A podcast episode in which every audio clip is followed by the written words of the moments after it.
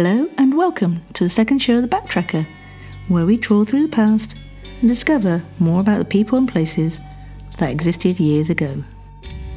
You'll hear stories of daring, courage, tragedy, and stupidity, just to prove that things haven't really changed at all.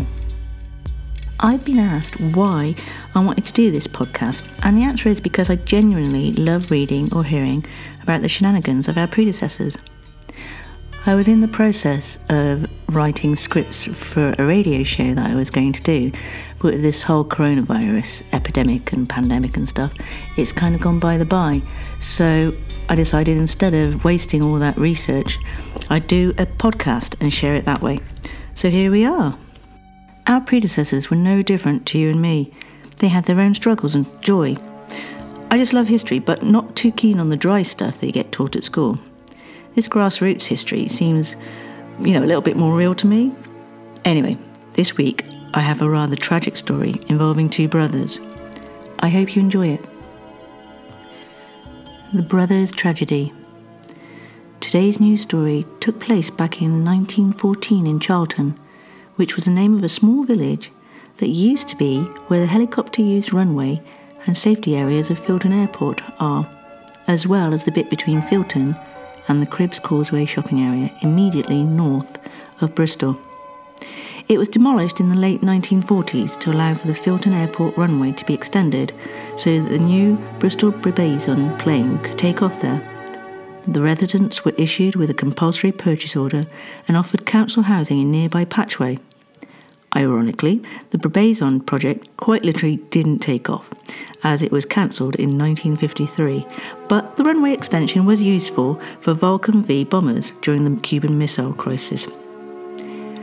Our incident takes place during the first few months of World War I, when William Crook, aged 23, from the Loyal North Lancashire Regiment, 5th Battalion, pleaded not guilty to the charges that on the 7th of October 1914 he murdered his younger brother, Matthew Crook, aged 20, and wounded a local girl called Caroline Britton. William and Matthew were both born in Bolton, Lancashire, to James and Elizabeth Crook. Their father was a coal miner, and in 1911 they were living with four other siblings. Both brothers enlisted with the Loyal North Lancashire Regiments as privates, and in October 1914 their battalion was stationed near Bristol, and part of its duty was to guard the Great Western Railway Bridge at Charlton near Filton Holt, with two other men, Withington and Boardman. One man would patrol the bridge with a loaded rifle and a bayonet fixed on the end.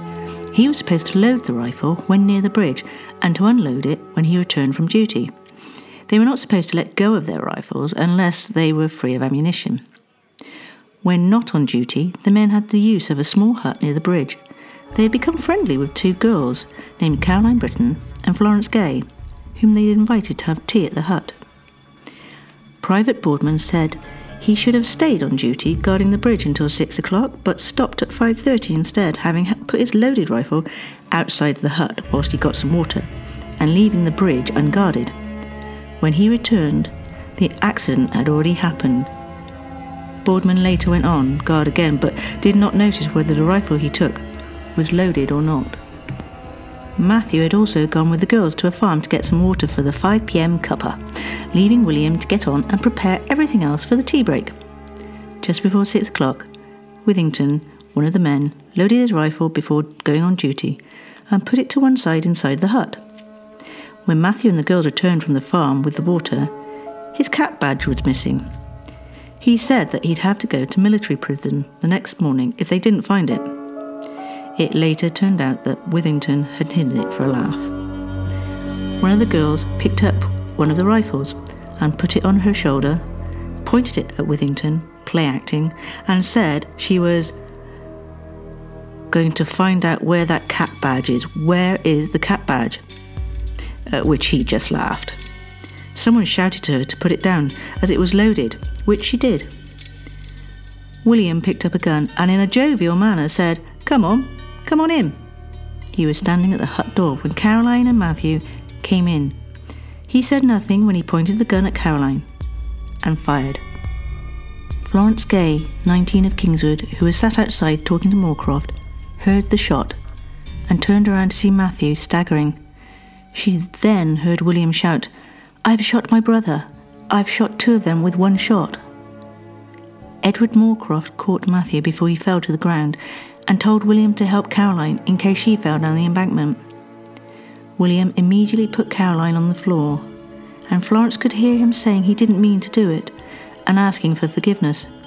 She also heard Caroline Britton say, I know you did not mean to do it. It was a pure accident, and I forgive you. Sadly, Matthew died almost immediately, and Caroline was seriously wounded. William Crook immediately ran to the nearby golf club and ran into Thomas Birchfield, whom he'd asked to telephone for a doctor before he collapsed on the floor. Thomas gave him a brandy and listened as William explained that they had just been larking about near the railway when he'd shot his brother but hadn't realised that the gun was loaded. The police were also called and William was taken to the Staple Hill police station and charged with the murder of his brother.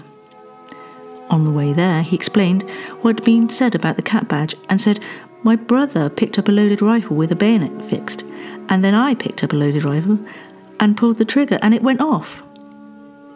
Private Edward Moorcroft said that he was in charge of the men guarding the bridge. He agreed that the members of the group were all really happy, messing about, having a laugh. Then he heard the shot and saw Matthew Crook fall.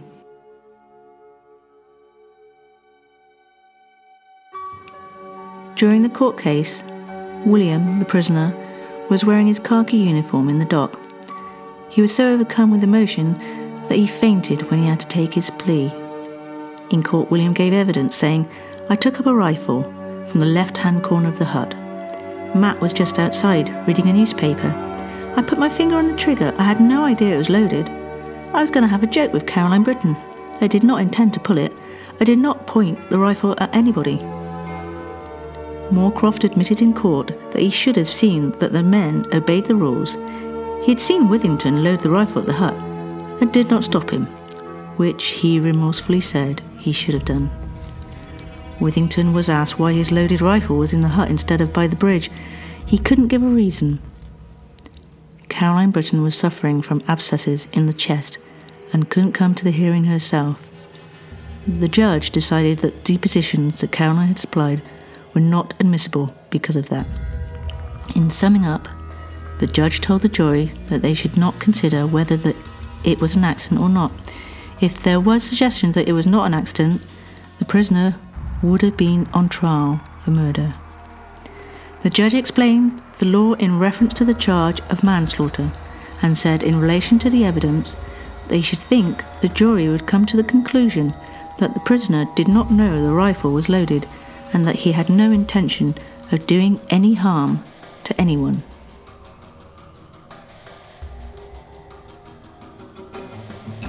But was the prisoner guilty of gross negligence in handling a dangerous weapon? In the end, the jury returned the verdict of not guilty, and counsel for the prosecution said no evidence would be offered on a second charge of maliciously wounding Caroline Britton. The judge said he was sorry to say the evidence had exposed a most lamentable lack of discipline amongst the prisoner and his companions. Every breach of discipline that could have been committed by them had been committed.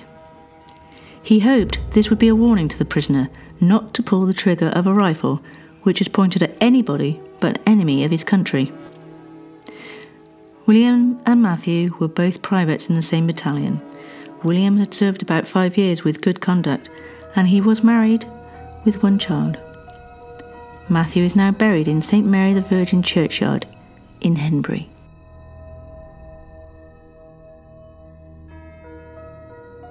That's the end of our second story, and I hope you enjoyed it and were moved as much as I was when I found it.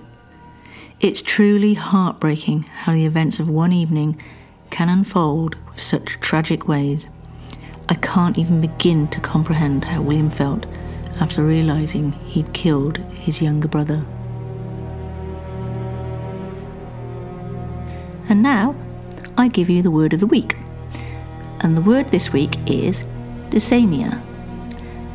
Dysania was used in the early 1900s and it means extreme difficulty getting out of bed in the morning. Don't know about you, but I can use that every day, and I know my children do as well. So we are dedicated sufferers of dysania. If you'd like to get in touch with me, I've got a Twitter account, which is at Backtracker UK, capital B, capital T, capital UK. Can find out more information about the show and just get in touch if you want with some feedback. And that's the end of this podcast. And next week, I'll be telling you about a music icon whose stellar career was tragically cut short 60 years ago this year. But until then, stay safe, stay indoors if you have to. Goodbye, and take care.